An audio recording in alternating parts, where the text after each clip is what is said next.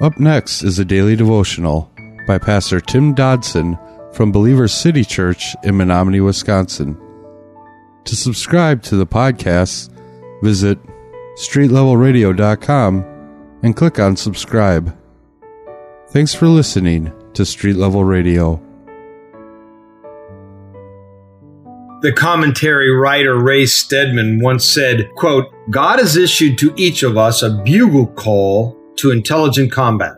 It is a call to us to be men and women of God, to fight the good fight, to stand fast in the faith, to be strong in the Lord in the midst of the battle, in the midst of this dark and evil world. We need to revisit Ephesians 6, 10 through 20 today. Let's read it. It says, Last of all, Paul the Apostle speaking, I want to remind you that your strength must come from the Lord's mighty power within you. Put on all of God's armor so that you will be able to stand safe against all strategies and tricks of Satan.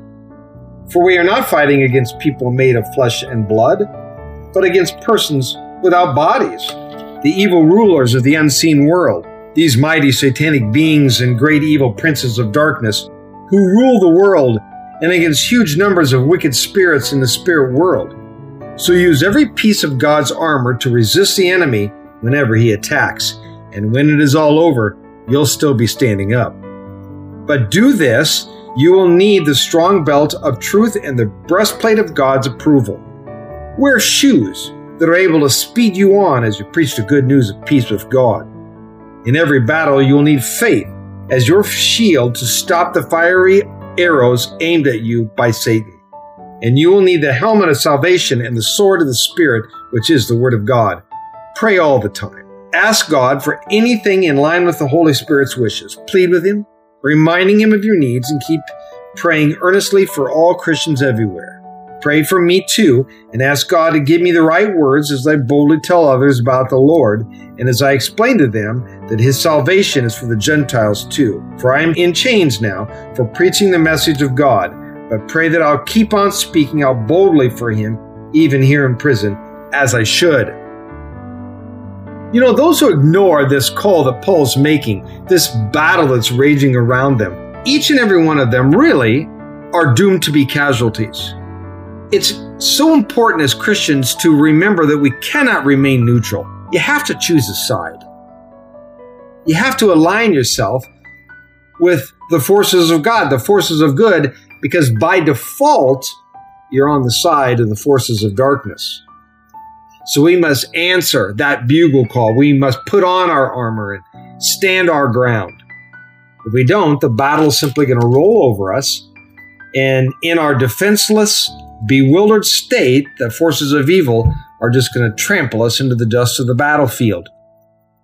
We must learn to recognize how the dark systems of the devil works. But more than that, we need to learn the processes of overcoming systems of the devil.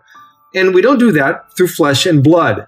We don't do that by joining committees or getting involved in a political action. Certainly not by taking up clubs or assault weapons and attacking a human enemy. No, Paul says the weapons of our warfare are not flesh and blood weapons.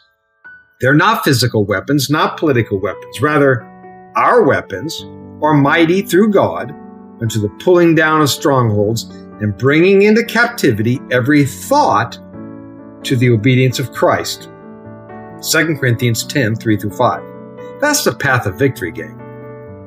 Now, most of us still fail to see the grace the issue of grace in the proper light of God's intention. I mean, we know from Paul's own words that grace simply is not an excuse to sin. We know that, and we accept that, but we still fail to understand that grace is also not an excuse to fail to live in holiness, nor is it an excuse to reject God's lordship over our lives. Now, we may feel today that we don't have a license to go get drunk or go out and have sex with our girlfriend, but then we often do think that we have license or that we're allowed, rather, to stand down in what is truthfully expected out of us as changed people. So we, we see it as a negative, but what about the positive side? We think it's only optional to allow God's sovereign control of our destiny and to step out of the fray because we're under God's grace. That's not an option, gang. We fail to understand that not doing what we're called to do is as much of a sin as doing what we're not supposed to do. That sins of omission, sins of commission. This takes a conscious decision and really a daily conscious effort to live out this reality. That was a daily devotional by Pastor Tim Dodson from Believers City Church in Menomonie, Wisconsin. For more information on Pastor Tim Dodson or Believers City Church, visit believerstogether.com.